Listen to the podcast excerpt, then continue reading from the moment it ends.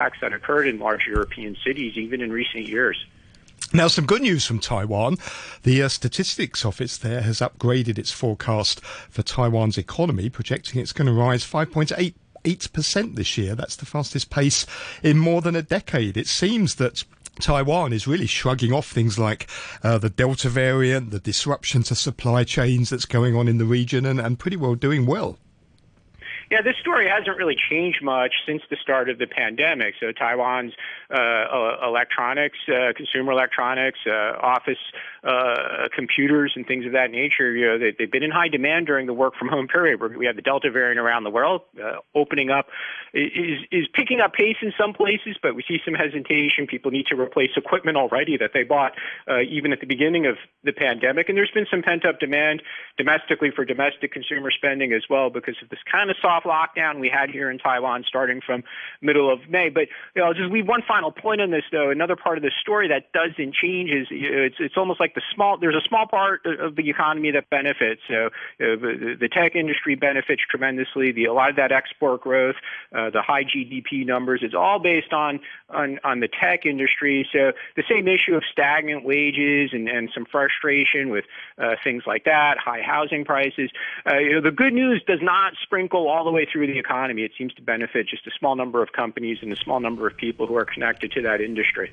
Ross, thanks very much. That's Ross Feingold, Business Development Director at SafePro Group in Taiwan. You're listening to Money Talk on RTHK Radio 3. And Asian markets slipping a little bit now as uh, as US stock index futures also decline. The ASX 200 now off 0.4%. Uh, the Nikkei 225 losing some of its earlier gains, up 0.3%. And now looks like it's going to be a flat open for the Hang Seng. Thank you very much for listening uh, this morning. Do please join me again tomorrow morning at 8 o'clock. Stay tuned for back chats with Hugh Chiverton and Andrew Work this morning. The weather forecast, mainly fine and hot. Maximum temperature is going to be about 32 degrees and then sunny periods and isolated showers in the next couple of days. Temperature right now, 29 degrees, 81% relative humidity. It's 8.32, here's Todd Harding with the half hour news. President Biden has strongly defended his decision to withdraw U.S. troops from Afghanistan. Mr. Biden said the clear goals of the U.S. mission there were focused on counterterrorism. We went to Afghanistan almost 20 years ago with clear goals get those who attacked us on September 11, 2001, and make sure Al Qaeda could not use Afghanistan as a base from which to attack us again. We did that. We severely degraded Al Qaeda in Afghanistan. We never gave up the hunt for Osama bin Laden, and we got him. That was a decade ago. Our mission in Afghanistan was never supposed to have been nation building. In a national address, Mr. Biden also warned the Taliban not to disrupt or threaten the evacuation of thousands of American diplomats and Afghan translators at Kabul airport. Both the United States and Britain say they'll send more troops to the Afghan capital to help with the evacuation of hundreds of people desperate to escape Kabul after the Taliban takeover. There have been chaotic scenes at the airport, with Afghan men clinging to and then falling from planes taking off. Here's the BBC's Jonathan Beale. Both the US and Britain claim to have been prepared for an orderly evacuation from Kabul. But clearly, they've both been taken by surprise by the speed of the Taliban advance and the subsequent chaotic scenes at the airport. One reason for the increase in the number of troops. The Pentagon said it was sending another battalion to help, bringing the total US forces on the ground to around 6,000. Britain is also sending in another 200 soldiers, bringing its total to 900. Locally, health officials say they've not found any confirmed coronavirus cases as of 2 o'clock in the morning after testing 1,609 residents at Mei Yat House in Yat Tung Estate in Tung Chung. The building was locked down overnight after a female resident tested preliminary positive for a mutant strain of the coronavirus. Health officials said the woman's office and places she visited during the incubation and infectious periods are also subject to a compulsory testing notice. You're listening to the news on RTHK.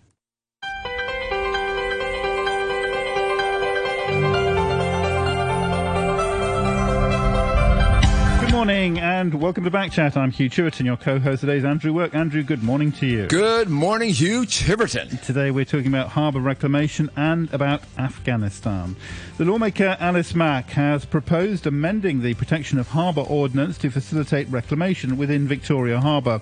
When the law was first enacted, the ordinance applied only to the central part of the harbour, but in 1999 it was amended to expand to cover the whole of the area. Mak, however, wants to reverse the scope of the ordinance to the 97 version that would allow reclamation for public purposes, and she says improve Hong Kong's urban planning and facilitate the development of infrastructure, including a pedestrian tunnel and tourist attractions. Conservationists argue that further reclamation would cause more pollution in the harbour. Well, what do you think? Do we need more reclamation in harbour uh, in the harbour? Would it make more sense than Lantau tomorrow, for example? Let us know your thoughts. You can leave a message on our Facebook page, Backchat on RTHK Radio 3. You can email us. Our address, backchat at rthk.hk, or you can call us. And our telephone number is 233 88266. 233 88266. After 9.15, Afghanistan. What does the new leadership mean for Afghans? And after 20 20 years, thousands of deaths, trillions of dollars. Why did the US fail so totally? Once again, our email address is backchat at rthk.hk. Maybe we'll start with some uh, emails on uh, earlier discussions, kind of leading into uh, today's uh, today's topic, the first topic. Alonso says the government's zero COVID policy has clearly been successful in two respects. It's helped minimise the number of local and imported cases while concurrently allowing Hong Kongers to go about their daily lives in a largely normal manner. However, in the long run, a zero COVID model with its associated prohibitive quarantine rules for returning residents is unsustainable for a city that aspires to retain its position as a global financial centre. Just look at what occurred over the past 24 hours. Our entire quarantine policy has been changed because of one, I emphasise one case of a foreign domestic helper. That's absurd. As a number of your guests have suggested in recent weeks, government must provide the public with a clear path to a return to normalcy when we would finally scrap the zero COVID policy. Indeed, Professor Cowling echoed this view in Hong Kong today during his interview with Samantha Butler. For example, the administration could say that when Hong Kong reaches a 70% level of full vaccination, compared with 43.2% currently, it will introduce a number of measures, such as reducing quarantine for all returnees by X days, allowing them to spend this period at home in lieu of hotels, removing the mask wearing mandate, uh, etc., etc. Et Singapore Hong Kong's main rival, as Asia's premier financial hub, has already moved away from a zero COVID model, and Hong Kong must follow suit. By giving the public a transparent uh, timeline to less restrictive measures, the government would also incentivise the hundreds of thousands of non vaccinated Hong Kongers to reconsider their current hesitation. hesitation. Pat says, referring to yesterday's session, as usual, Emily, that's Emily Lau, was playing down the role of the protesters in the trouble that took place in 2019 and 20. She talked about Hong Kongers and compromise. Well, sorry, that's not what many people saw. They saw irrational demands, violence, wanton damage, and assaults fake news, direct challenge to governance, and a breakdown in the rule of law. Remember the term, if we burn, you burn. None of these are signs of compromise. Is it any wonder China pulled the rug from under their feet and will be guarding against allowing the same to happen? Those resorting to violence and breaking the law know what they did, but were perhaps too self absorbed to realize that they'd have to pay their bills. Well, they know now.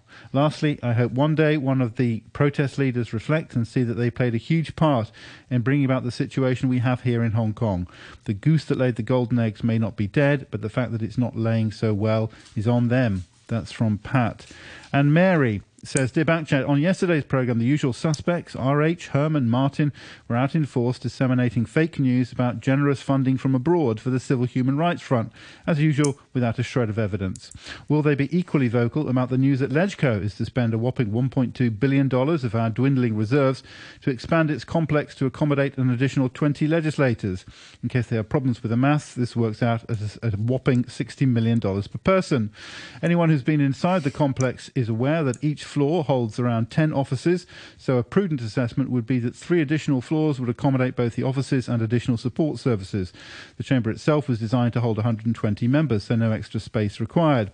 With reports on disastrous fire and floods coming in from all over the world and numerous studies that indicate that Hong Kong will be subject to rising sea levels and extensive coastal flooding in years to come, why are our reserves being diverted to what's clearly a vanity project when there is an urgent need to reinforce embankments at low-lying coastal locations and develop other protective infrastructure. But then we have dumb LegCo members who believe that the solution to our problem is to fill in the harbour and thereby accelerate rising water levels for some further meters. And it's quite clear that promises in the that changes in the election system will improve the administration of the city are nothing more than hot air. That is from Mary. Joining us now for our discussion, we have with us Winston Chu, founder and vice chairman of the Society for the Protection of the Harbour, Paul Zimmerman, who's a Southern District Councillor and uh, CEO of uh, Designing Hong Kong, and uh, Alice Mak, the legislator herself, will be joining us after the news at nine. Um, Mr. Chu, good morning to you. Good morning. Thanks for uh, joining us once again. What do you make of this? What do you make of uh, Alice Mak's uh, suggestion? Is it time to uh, reconsider the original? Uh, yeah, the original decision was made um, some 20 years ago. Go on. Yeah, isn't it wasting electoral time? The um, a similar motion proposed by Legislative Councillor Paul Tse was only voted down five months ago on the 18th of March this year by a vote of 19 to 12. So why is it being rehearsed again? So why is Alice Mak bringing it back now? She must obviously she must know this. So why why is she keen to uh, have another go at it? Yeah, but then isn't it wasting time? Yeah, well, that's why I'm asking. She obviously knows that. Why would she be trying again? I don't know. You have to answer. Paul Zimmerman, why why would why is this why is this making a comeback now? Is I mean, if, is Alice Mak's and the the I, I, don't know how this reflects on the interests of her her members and the Federation of Trade Unions. Uh, why would she be bringing this back? I don't know, and we'll have to ask her after nine, after the news at nine, when she uh, when Okay. she appears. Um, Then let me take the matter from here. Uh, apparently, she has misunderstood what the law is and what has been happening. First of all, the Court of Final Appeal has already decided that where there is an overriding public need, reclamation may always go ahead. It's only reclamation for the production of land for sale that is clearly not allowed. So there is no point to the amendment. Now, it's very dangerous because it is thanks to the ordinance that today Hong Kong still has a harbour. It is wide and beautiful, not as big as before, but still not too bad. And so the ordinance has successfully protected the harbour for the sake of Hong Kong people over the past 20 years. So why should they be changed now? So I have two questions for her. First, uh, what's the point? It's been working well. We thank the government for establishing the Harbour Fund Commission in 2010, which has been working well for the past 11 years.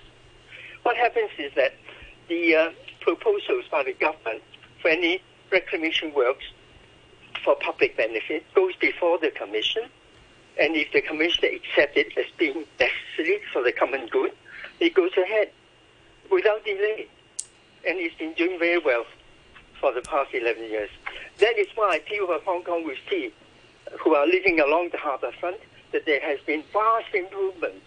And we are having 20 kilometers of harbour front promenade being constructed right now. And will be ready in a few years' time. So the harbour has been improving thanks to the ordinance in protecting what remains of the harbour and and that the uh, government is helping and the public is supporting the work of the Harbour Fund Commission in making our harbour more beautiful. That is not that is the way ahead, not more reclamation. I mean, the is already half its, its original size. What more is there to reclaim? Where? So, so you're saying that we don't need reclamation in order to continue to improve the state of the harbor environment? Yeah, but what's the point? Where are you going to reclaim? The harbour is narrow enough. Uh, Jin Carter points there. It's only less than 800 meters. Sure. Well, I'm sure that anywhere people see a gap in the in the uh, you know a gap in the uh, the harbor where they could fill it in with concrete, they figure they could uh, do some development and make some money. I mean, out by Yau Tong, for example. I mean, Yeah, so- is that, is that an area that people want to? Yeah, the second question I want to ask her is that who is going to benefit from the reclamation? The public or developers? Uh, uh, Well, both, uh, of course, and the public through the developers. That's the that's the Hong Kong way, isn't it? Um, I mean, the, the, the the point I think. I mean, the one point is that she's not talking about the central area. She's not talking about the central area. She's not talking about the uh, the uh, the pretty bit uh, from uh, from Tsim Sha Tsui uh, over to uh, Central, the uh, the postcard kind of bit. I mean, there are large stretches um, north and south, east and west of the harbour where they're pretty dilapidated, pretty ugly uh, pretty um, uh, uh, industrial areas um, and uh, bits of uh, infrastructure um, left things where actually a smart housing estate might be might be a bonus to all. And of no, course, and of no. course, we're all. This is also coming at a time. Can I just finish? This is also coming at a time when when we're recognising the profound need for to increase our, our land supply. And if you were going to talk about recovering and expanding on an industrial area or building on a a virgin site in off Lantau, then it would make much more sense from everyone's point of view to go for the uh, old rundown industrial area. Uh, but that at the moment that, that option is, is sealed off by the existing um, ordinance, and Alice Mak is merely opening a door.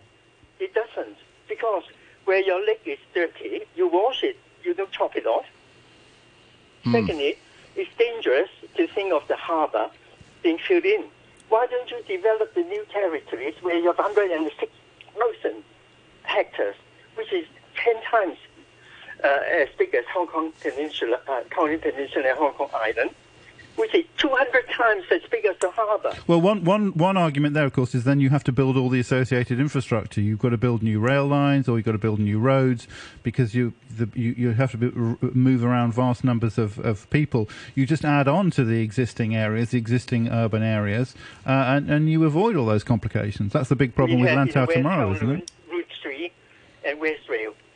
The infrastructure infrastructure is there. It's only the will of the government. It's dangerous to look at the harbour for land production. It doesn't work. Even if you fill in the harbour, you only have 3,000 hectares, which is nothing. That is not the way forward. Mm-hmm. So when, when the areas you mentioned can be improved, that is the way ahead. You wash your leg, you don't chop it off. Mm. So when, when reclamation is being discussed in this context, what are we talking about here, Paul Zimmerman? Are we talking about like filling in massive parts of the harbor, or is it you know taking a couple of meters, you know, extending the shoreline by a couple of meters or ten meters here and there? Like what what is being proposed exactly?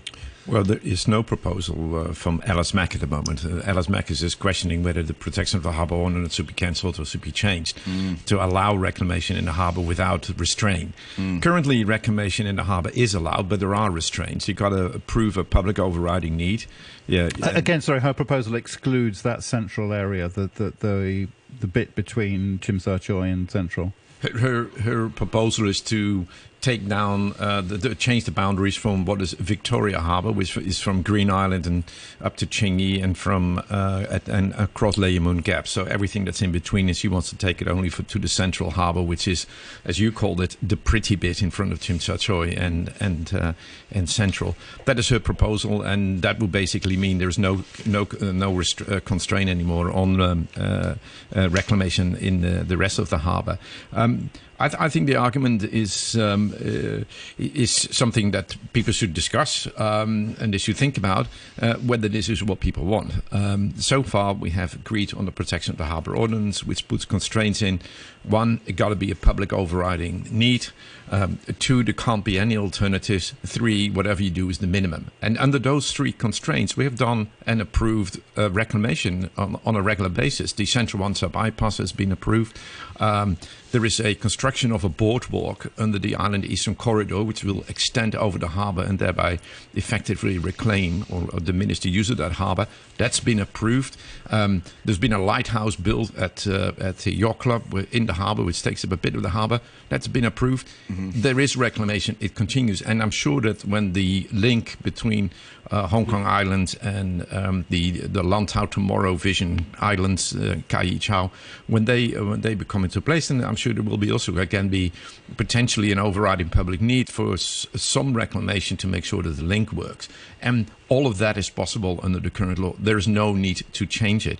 Um, the Chinese media has reported, and Alice has made a suggestion that, and uh, we, I hope she explains it herself later, about a uh, footbridge between um, uh, Kwun Tong and uh, the the runway tip of uh, of um, of Kai Tak, and and that I've seen that plan somewhere. I've seen that being mentioned somewhere uh, earlier. Um, if you then ask the three questions, is there a public overriding need for people to communicate? Yes, there is a public overriding need for people to move back and forth between the station, the MTR station, and the uh, and the uh, the uh, uh, the runway tip. Then is there an alternative? Yes, people can take the bus and go a little bit further, or there could be a ferry uh, to go up and down. So there might not Sure. be. Um, and um, and then there's this issue of minimizing impact. Well, if you would pit a footbridge from Kwun Tong all the way to the runway tip, half the typhoon shelter becomes useless. You can no longer put boats in it. Right. Well, there is a there is an overriding public need for typhoon shelters, as we know. Every time there is a typhoon, and the ships that, and the boats have to go in to seek shelter.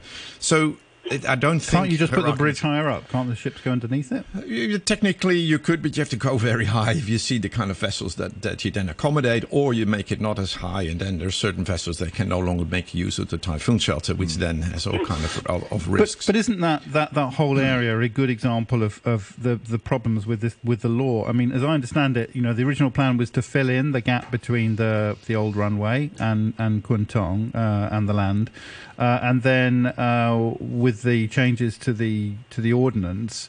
Um, uh, that was that wasn't allowed, so they had to rethink it, and that's caused a massive. as- First of all, that's caused a massive delay in the in the redevelopment of that area, uh, and, and secondly, you've got this awkward shaped um, bit of water that no one quite knows what to do with or why it's there, which is just blocking up and making access to the to the terminal and to all the possible uh, redevelopment, commercial and and residential there.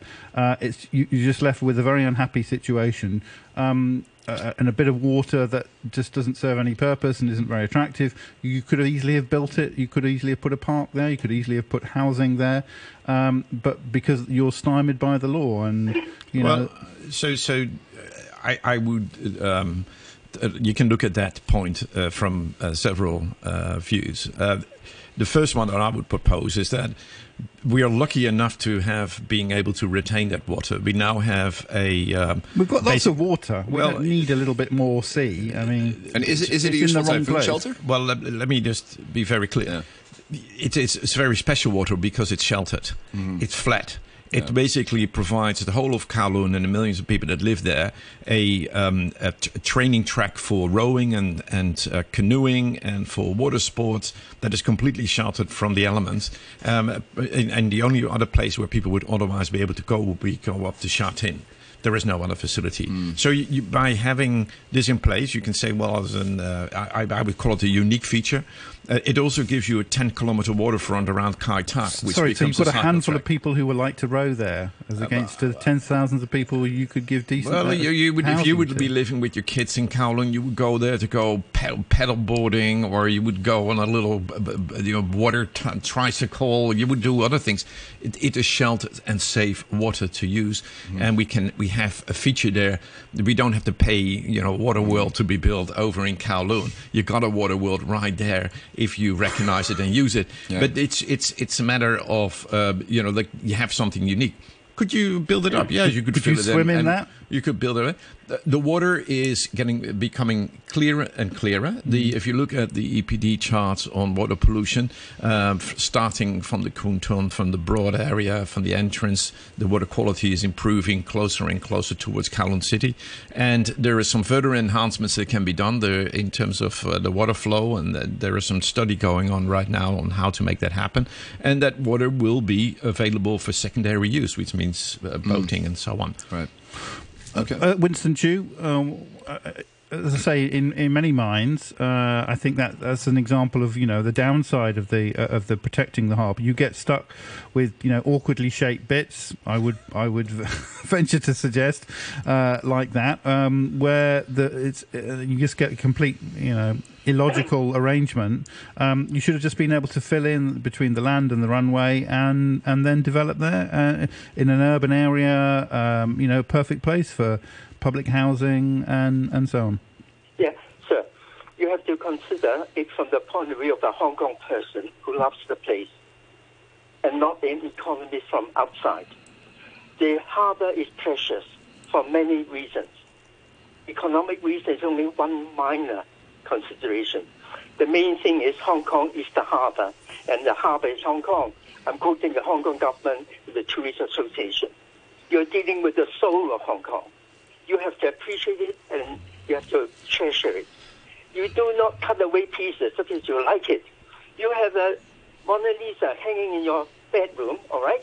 You don't cut off pieces just because, you know, you can sell it or it's convenient. You have to treasure it. You have to make good use of it. If there's a need to cut off a piece of the harbor, we have to do it very carefully. It's a balance.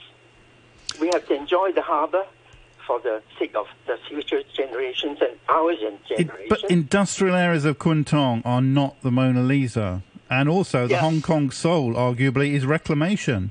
Uh, is, is, is the Hong Kong spirit for hundreds of years, well, hundred or so years, has been to make the use of, of the resources that we have, and that means May I invite you to go along the waterfront now and you see the improvements that are being made by the Harbour Front Commission.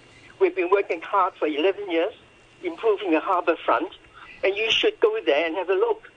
People are supporting us because they live there and they enjoy the harbour front. So it it seems like the the current the current arrangement uh, does allow for some small scale reclamation in some instances, but so far it is it is allowed. I would say you know beneficial uh, reclamation, small scale reclamation, but.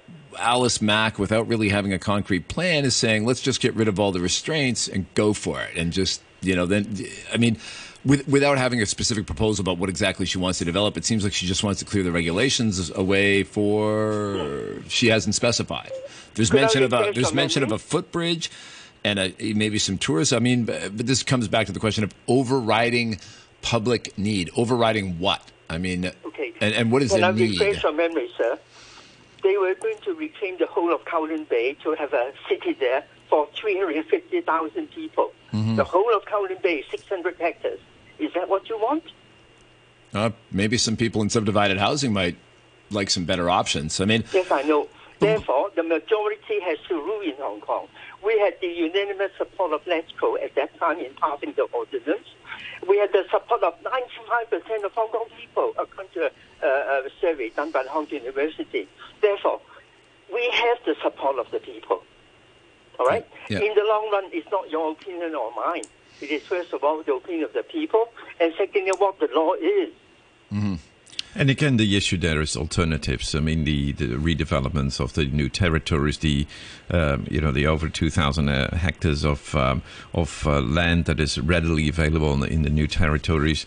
Um, the, you can then start looking further out. and You can say, okay, if we're going to do anything, should we redevelop the uh, the, the the container terminals and make sure that that area gets used and has rail and road connections? And if we're going to do any reclamation, then move the container port first because it doesn't have to. It's not so uh, um, sensitive to settlement issues of the of the ground. I mean, there are alternatives that Hong Kong has. I mean, the, as a government is now moving ahead with this massive uh, uh, Lantau tomorrow vision plan. I mean, uh, if, if if it's for land production, then one has to be extremely careful because of where do you draw the line. And uh, any suggestion that we should cancel the protection of the harbour owners for part of the harbour.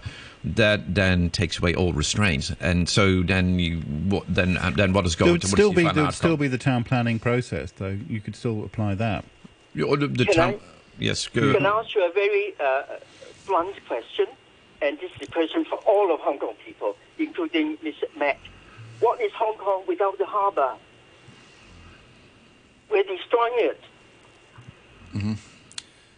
Well, I, I, I'm guessing, uh, as again with the with the current regulations, there's uh, you know small scale development. Although I guess the central bypass wasn't exactly small scale. I Sure, mean, some, sometimes there is still major major development happening. Well, the, the developments are happening, and if we uh, if we look around the harbour, the developments are progressing uh, quickly now.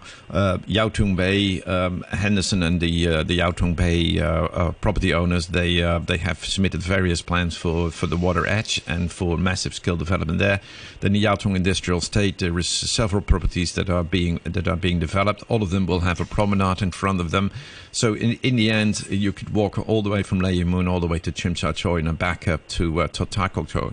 So it, it's it's all um, happening as we speak. The development around the harbour, and we're going to have a fantastic promenade that takes you on Hong Kong Island all the way from uh, Wan or even from Chai Wan if we can resolve the issue with the Leisure Culture Services Department around the uh, Museum of Coastal Defence. Mm. You can then walk all the way from Chai Wan to Kennedy Town. And th- that's an incredible asset for the community. And that asset came about because I, I believe the work uh, and the disputes around protection of the harbour, uh, that once that dispute was settled, everybody started to focus, okay, this is the final water edge, mm-hmm. then let's make it a fantastic water edge. Yeah, okay. Okay, we've got a break now for the news uh, at 9. Alice Mak, we hope joining us uh, after that. The weather mainly fine and hot, temperatures up to 32 degrees, 29 degrees at the moment with a relative humidity now of 80%. Back in three minutes. Back, back chat this Tuesday morning with Andrew Work and me, Hugh Chiverton. We're talking about uh, harbour reclamation, uh, inspired by a proposal to amend the Protection of the Harbour Ordinance by uh, lawmaker Alice Mak, who uh, also joins us now from the uh, Federation of Trade Unions. Also, still with us, uh, we have Winston Chu, founder and vice chairman of the Society for the Protection of the Harbour, and Paul Zimmerman, a Southern District Councillor and CEO of Designing Hong Kong. Afghanistan will be our subject in about 10 minutes' time. If you've got any thoughts, questions, or comments, uh, please share them by emailing backchat at rthk.hk. Uh, we'll do our best to read out your comments, uh, or you can uh, call us on 233 88266 and join the conversation. 233 88266 uh, is the number. James says if a true patriot like Alice Mak puts forward a stupid idea but is in the interest of patriotism, then surely it will happen. Otherwise, a true patriot loses face. Why do we even need a harbour?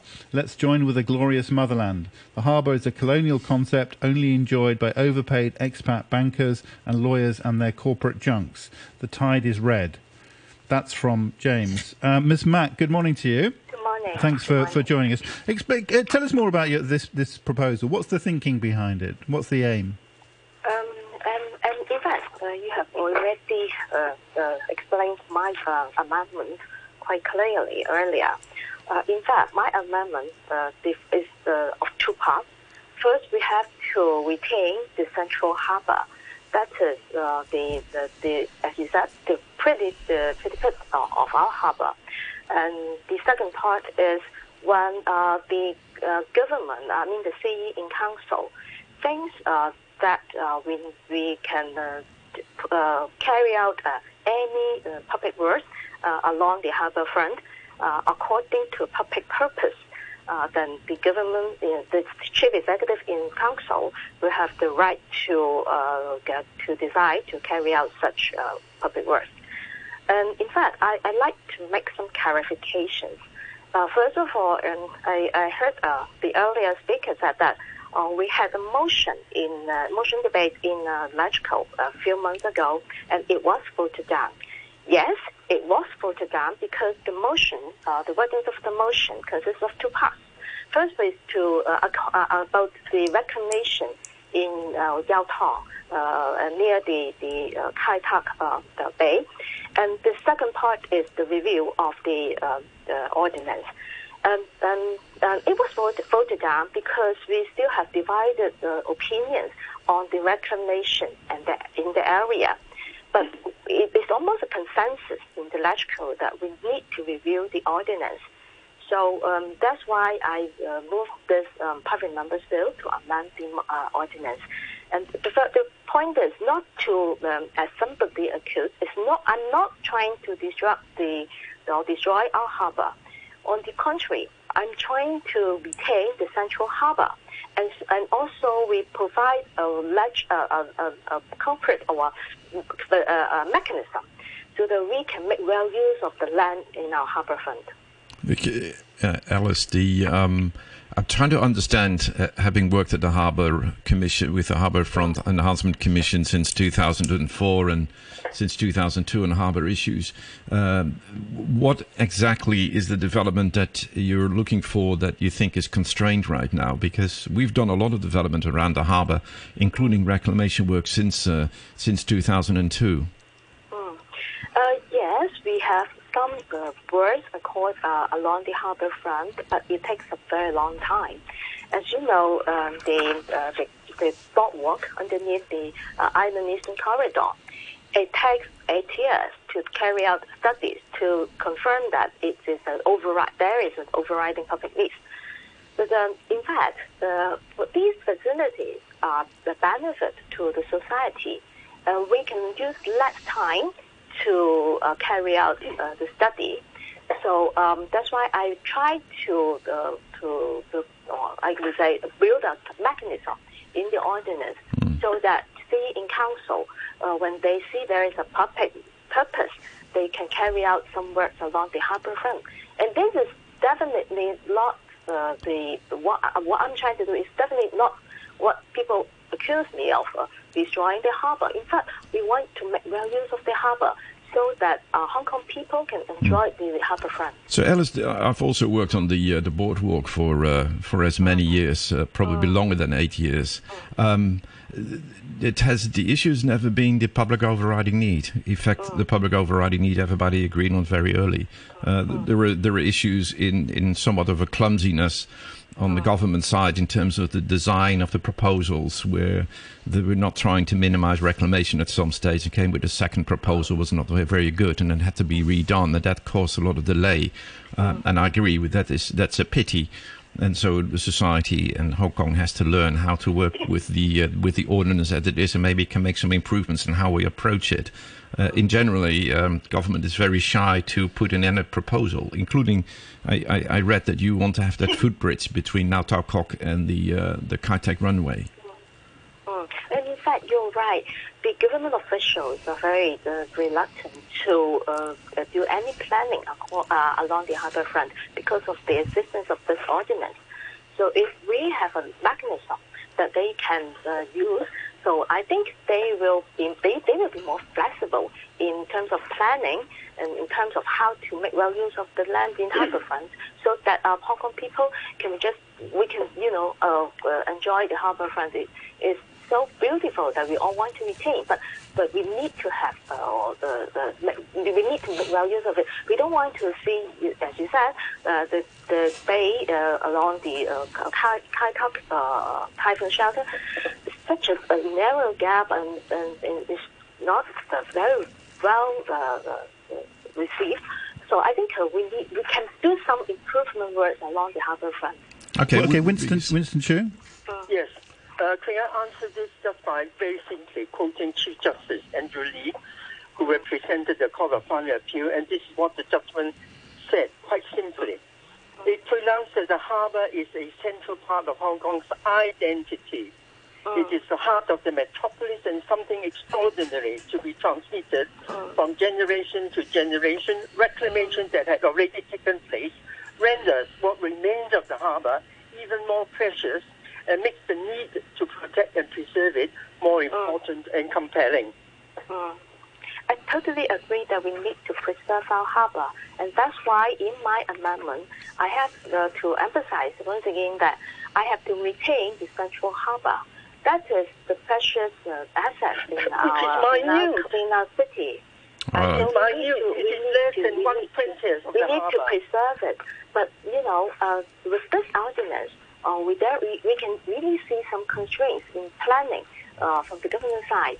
So I just want to uh, build up a, a mechanism hmm. so that we can reasonably decide whether or not some uh, public works can be carried out along the harbour front. So, can, can I can I ask Alice, what is the difference between you mean we, we protecting right now Victoria Harbour uh, mm. rather than just a central harbour? But in your uh, and I, I, if we want to stick to that and we want to fix what you consider the problem, which is the procedure for identifying public overriding needs, oh. for the procedure for identifying alternatives, and to make sure that reclamation is be minimized. If you feel that that needs to be fixed, I think that everybody agrees. The Harbourfront Commission has been struggling with government departments for many years exactly on that issue, and but oh. that is not an issue that has to do with the law. That's an issue that has to do with the intergovernmental department uh, rela- uh, relationships and how these procedures are being put through. And if we take the boardwalk as an example, um, the very first proposal could have been put immediately to uh, the community. Uh, the departments could have tracked feedback immediately so that would have cogent materials, the ones required in law, but they failed to do so. They only started to do so later, about six years into the project, that they actually got a consultant involved to make sure that they would collect cogent materials. Alex- and so, Alice Mak? so that is that's an issue. It's a procedural issue rather than a legal issue. Um, I think both, both. Uh, because Well, you have to. If you there say both, you have to identify exactly where because is the actually, problem. I, I just sorry, I, I, I need to go. So uh, please let, let me explain. Okay, where's Um, the problem, because, Alice? Because because there is an ordinance here.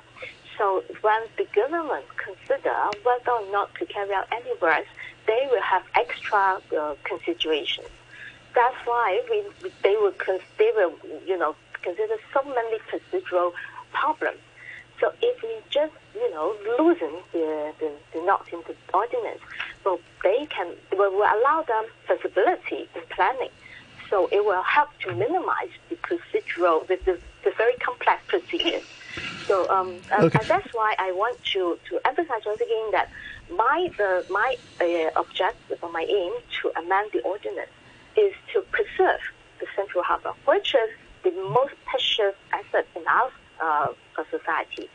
And when and, and I try, try, I'm just trying to build a mechanism that the government can use when they think there is any uh, public works that's in the public purpose that they can carry out along the harbourfront so that people, uh, Hong Kong people can enjoy the harbourfront. All right, one, one specific question just before you go from, from a listener. James says, uh, because there were press reports mentioning a, a pedestrian tunnel, uh, James says, curious what uh, the Honourable Mak means about a pedestrian tunnel. Is that a tunnel across the harbour?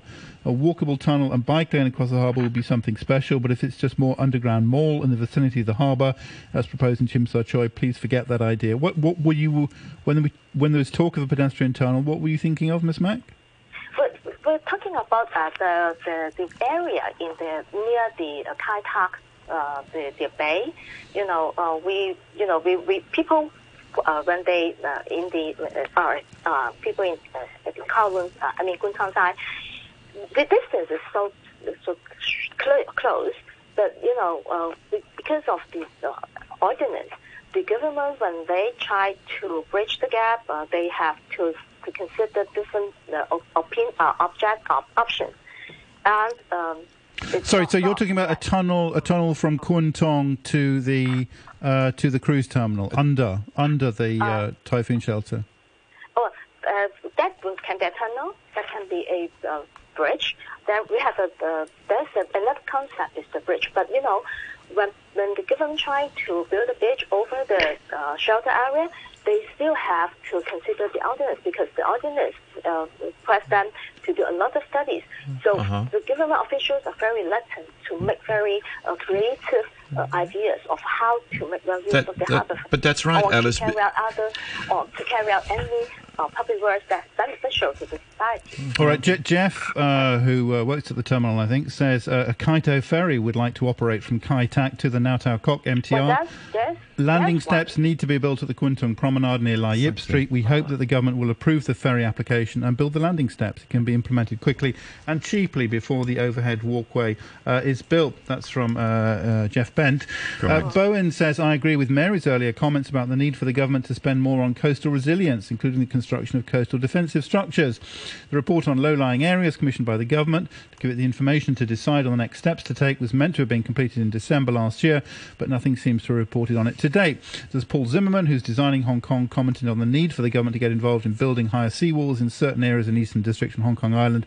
Know what progress has been made on the subject. Maybe we'll get to that answer in just a second. We'll say goodbye for the moment to Alice Mak. Thank you very much indeed for, for joining us, and thank you to uh, Winston Chu as well, founder and vice chairman of the Society for the Protection of uh, Harbour. Uh, Paul Zimmerman, do you know about that? Yeah, the, the following the Mangkhut, the CEDD is has undertaken uh, studies in the uh, in how to enhance the coastal areas and to be more resilient. The outcomes were supposed to be out already quite some time ago, um, and they haven't been presented yet. Which, um, a- as we are entering uh, the typhoon season, is of course uh, disturbing that CDD has still to come up with any any announcement about how to make sure that the low-lying areas are protected in Hong Kong. Okay. One more comment uh, just on Facebook from Barbara. It says, I know one thing. Once to limit the development of downtown, then prices of property will be rocket high. Sheung Shui of Hong Kong should be developed as soon as possible. It's far, far left behind. Thanks very much indeed for that. Uh, Paul Zimmerman, thank you very much indeed uh, as well. Southern District Council CEO of uh, Designing Hong Kong. We wanted to turn finally today to uh, very dramatic uh, developments, of course, in uh, Kabul and uh, a new leadership uh, in Afghanistan. Um, comments on our Facebook page in the introduction to the, today's program. I talked about the failure failure of the United States. Uh, Horatio says, failing of the US. Please, now you're starting to sound like a woo How about the CCP wanting to cooperate with the Taliban's while the poor Afghans are trying to flee? True to the spirit of uh, uh, Belt and Road, the CCP will milk the Taliban dry with useless and hollow infrastructure and high interest loan to match. Such grace and class as usual. Uh, Tom says it's interesting how UK nation building worked so well in Hong Kong, while American nation building failed so badly in Afghanistan. So many people in the comments section are so loudly pro UK, even though most know virtually nothing about the place. Does the US need a queen before we got back to Afghanistan, and who will that be? I wonder, says uh, Tom. Thanks very much indeed, in, in, indeed for that. Joining us for comment now, we have with us uh, once again uh, Reza Hoshmand, who's a senior special advisor for the Global Institute of Service uh, Leadership Education. Mr. Hoshmand, good morning to you. Good morning to you all. Thank you very much indeed for for, for joining us. Um, first of all, um, this has all happened so much faster. Uh, and so much more um, dramatically, and so much more totally, I think, than uh, anyone, uh, it seems, uh, anticipated. Um, what do you make of what's happened over the last few days? It, is very unfortunate, and one of the sad things about all of this is that uh, when the Taliban signed a peace agreement during Donald Trump's administration with the uh, Afghan government and in the U.S. that they're going to withdraw. So this was known almost a year ago, a year and a half ago, and yet the uh, chaos that occurred uh, and the lack of preparation to get people out of the country, especially those who were quite vulnerable, uh, never took place, partly because a lot of things were happening in the U.S. at the same time as uh, all of this was unfolding. And the sad part of all of this is the uh, the two groups that needs to be sort of uh, criticized here is not only the U.S. alone, but the Afghan government. Uh, President Ghani is the one uh, who takes who should take responsibility for all of this thing. He kept insisting that everything was going to be under control, and the soldiers, that 350,000 soldiers that the Americans had uh, trained, will fight uh, and yet he had pocketed all those billions of dollars, and the soldiers never received their pay and salary for six, seven, eight months. And, and all of this created an interesting environment when the Taliban came in, taking over some of the places in the northern part, western part. Uh, the soldiers decided that, that it was not worth fighting. Mm-hmm. This country, uh, the government was not really looking after them, so why should they go ahead and and uh, fight for it. And the chaos that came to Kabul was purely a not an accident, and, and it was one of this chaos that was calculated by Ghani in his corrupt regime. And, and currently, there's another group right now in Kabul who is trying to go ahead and bring some semblance of normalcy in the country. and and this is the former president of Afghanistan, another corrupt individual, the former uh, Islamic uh, Mujahideen leader, Hekmatyar, another corrupt individual, and then Abdullah Abdullah, who used to be the uh, chief executive of the country. And now they're forming a, trying to go ahead and create a coalition government, uh, which is not going to go ahead and create peace for people of Afghanistan. Uh, my fear is that uh, the wolf uh, in the sheep's clothing that is appearing right now, the Taliban, are basically trying to tell everybody nothing is going to happen to you, but unfortunately, uh, they have a lot to go ahead and, and uh, uh, take revenge of for the last 20 years that America and others have, the coalitions basically, have uh, created an environment for them mm-hmm. that was intolerable. And then sadly, the Taliban now have the upper hand and they will do whatever they wish uh, in order to be able to maintain their uh, grip and grab uh, the country and then hold uh, whatever power, how much power that they can control and have in hand. So, uh, I mean, if the Taliban are motivated by uh, a religious uh, animus that, that drives them, I mean, was anybody ever devoted to a concept of an Afghanistan? I mean, they, they had soldiers they paid. When they didn't pay them, they didn't show up to do the job. Uh, I'm not aware of any kind of a, a, purely volunteer army or people rushing out to sign up to defend, you know, the, the concept of an Afghanistan against the Taliban. Everyone just said, well, I guess, you know, these are the new, you know, the new guys, same as the old guys. Um, was there ever really an Afghanistan to fight for? Uh, sadly, no. I have to admit that, that uh, in, in, terms of protecting the country during this past uh, I used to serve on the council of the American University in Kabul, and in 2014, when I was there, the, my uh, discussions with people who were in the government and, and then also uh, university people all indicated that it was time for Americans to leave and the country would be able to go ahead and uh, get back to its own normal without the Taliban having the power that they uh, started to uh, collect for themselves in the last seven years. And yet, President Ghani insisted through the hooks and crook by convincing the American government that they ought to stay there in order for him to be able to stabilize the country. And he did not do anything whatsoever.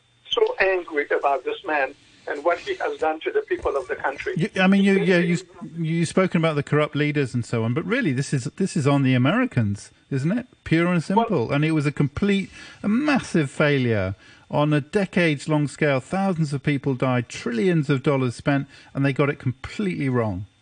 They did. There's no question about that, and they simply bet on the wrong horse in the first place in order mm. to be able to get the country. And, and part of that had to do, again, this is one of those sad environments uh, that, that, that people are looking after their own interests. The Americans were looking after their own interests, and the Afghans were looking after their own. The Pakistanis sitting on the other side looking for their interests. The Chinese sitting on the other side looking for their interests. The Iranians sitting on the other side. The Russians, and so all of these folks, they basically use that place, unfortunately, for a way of trying to get their own hand on what they wanted to get on. Uh, the concern that they had uh, once America started to go ahead and have control of the bases in Afghanistan, uh, these neighboring states were worried about what was going to happen. And so America was not willing to let go of having a uh, piece of land where they can monitor and see what is going on in China, what is going on in uh, uh, Pakistan, what is going on in Iran, in the Middle East as a whole. So this was the reason why they wanted to go ahead and remain in there. And then they got the type of people who uh, basically were most interested in their own uh, futures rather than the future of a country. So sadly, for people of Afghanistan, I feel a, a tremendous sadness for them because they are uh, they have been used, and, and this is not the end. They are going to be used again by the Taliban and all of the other uh, countries who are interested in helping the Taliban, trying to go ahead and uh, establish uh, an 8th century Islamic uh, state in the region. Okay, um, quite a lot of emails. Uh, Peter says Afghanistan, the new Vietnam 2.0, exposes again the complete failure of America and its allies. There is zero credibility left. Also, let's not forget Hillary Clinton admitted the U.S. government created and funded the Taliban. This is the main failure of the combined West, and it will be yet again up to someone else to clear up this mess after the US and its allies, whose political and military elites not only did not learn squat from anything, but are incapable of learning.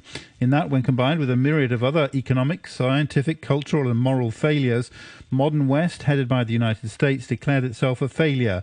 Events in Kabul today demonstrate perfectly and are the epitome of the modern West. The US and the West offer nothing but an empty promise. That's from Peter. Uh, um, Mike says a picture of Biden appeared on my Facebook account that's remained for days. What was printed on the picture was amazingly accurate. Quote, for the first time in American history, we have no president, just a weak and frail figurehead, not elected but installed by a criminal, corrupt political system, unquote. Again, I'm just the messenger. I'm busy with the Dixie Fire in California. Wish you all well in Hong Kong. What good thing has Biden done in seven months? I'm still waiting for an answer. Biden is being led by the radical left. Be ready for a time of trouble. Uh, Herman says after two decades of futile war at the cost of hundreds of thousands of Afghan lives and trillions of dollars, Uncle Sam has decided to pack up, get out, and leave the Afghans to their miserable fate. So much for American vows of nation building, fighting terrorism, defending democracy, or protecting women's rights. Afghanistan demonstrates with brutal clarity that anyone acting as a running dog for Washington does so at the peril of ultimate U.S. betrayal. Of course, many will not learn this lesson. I doubt Australian Prime Minister Morrison has enough brain power to figure this out. But America is not alone in lacking principles. Look how look at how the leadership of the PTU and CHRF are desperately scrambling to save their own skins, the interests of their members be damned. Uh, and Herman also says, what will AmCham do now that the Afghan now? Uh, now that Afghanistan for America is Afghanistan. Some of AmCham more recent deaf statements Tone deaf statements demonstrate it is quite oblivious to an- growing anti American sentiment and declining respect for the red, white, and blue. If I were an American business that paid a non trivial sum of money to join AmCham, I would demand it stop acting like an arm of the US State Department and instead work harder to help American business interests in Hong Kong and Asia. That comes from uh, Herman. Um, is you know uh, is this a real blow? Do you think for a, for, for the U.S., uh, Mr. Hoshmand? I, I don't I don't think so. The narratives basically change depending on which side the wind is blowing, and and so at the present time, uh, it does appear uh, through many corners of the world. Not that I am supportive of the policies of the U.S. government, absolutely not. But I also want to caution those who are taking sort of like comfort and, and, and saying, well, what is the best uh, approach to whether it's nation building, economic cooperation, or whatever have. Uh, America was in, in Vietnam for so long, and then they left and all of that. The nation afterwards started to go ahead and be on its own, and, and with the help of China, uh, managed to go ahead and, and create its own environment. Uh, so uh, people are not talking anymore about the Vietnam and the failure of the U.S. and the Vietnam and all of the things that happened. Uh, I'm sure that someday uh, Afghanistan will be in the same position to say uh, what yeah. will happen uh, if there is a legitimate government. Uh, and not that I call the Ghani government as a legitimate or the Taliban as a legitimate. The people of Afghanistan have to go ahead and stand for their own rights, but they do need help. There's no question about that, that this is now a scenario where uh, the United Nations that has been toothless uh, in, in, many of these efforts around the world with peace issues, mm. uh, they need to go ahead and somehow come up with some strategy to be able to save the people, to bring some uh, normalcy in the lives of these people in the in the country. Sure. So I am not buying into the idea that that uh, only one uh, frame of reference whether it is a collective mindset uh, or a socialist mm. mindset or a capitalist mindset that is going to go ahead and save the world.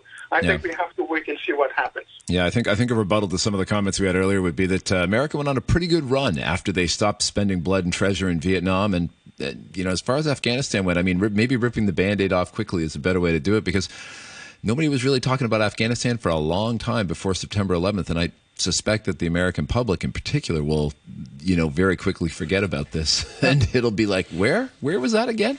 That they have correct. very, they have very, they have very short memories, and uh, it, it is a shame about you know lives lost. But uh, you know, in accounting, they talk about sunk costs. You don't, you don't throw bad money after good. But but just going back to the, the situation of the of the of the uh, Afghan people again. Finally, Mr. Mr. Hoshmand. I mean, China has said that they recognise the right of uh, countries to determine their own fate, and the Taliban come from Afghanistan. They're not an exterior force. Surely, that what's happened is just that the people of Afghanistan have chosen, one way or another, the Taliban.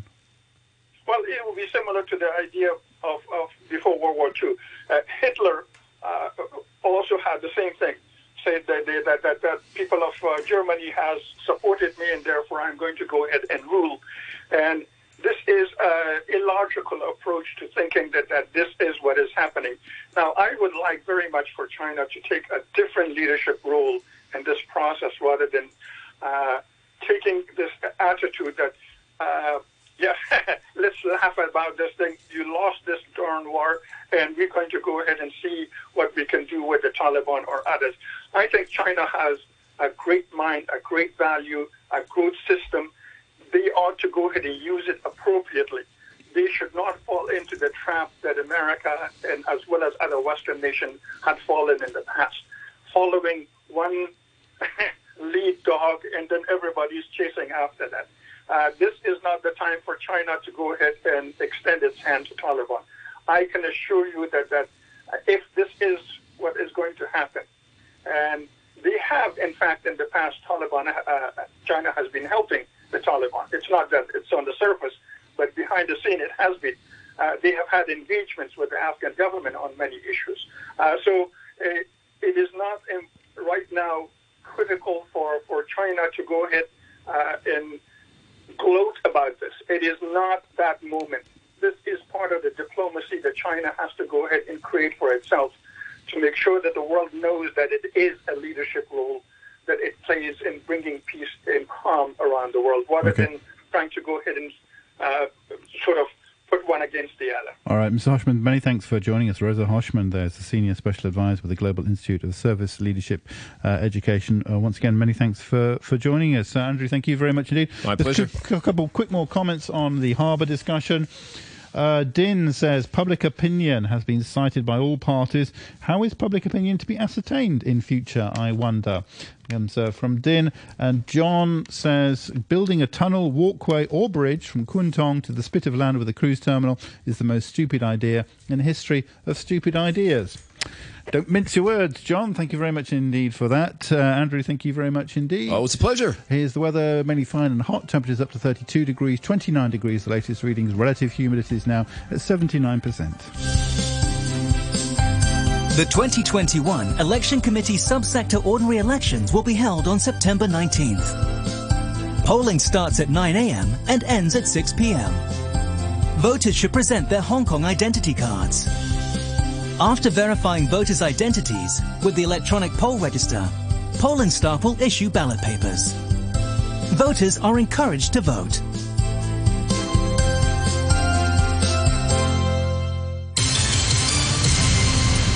Nine thirty-four. The news now with Todd Harding. An epidemiologist says Hong Kong residents still face a risk from the Delta variant despite the tightening of quarantine measures. Health officials say they've not found any confirmed coronavirus cases as of 2 o'clock in the morning after testing 1,609 residents at Mei Yat House in Yat Tung Estate in Tung Chung. And President Biden has strongly defended his decision to withdraw U.S. troops from Afghanistan, saying the clear goals of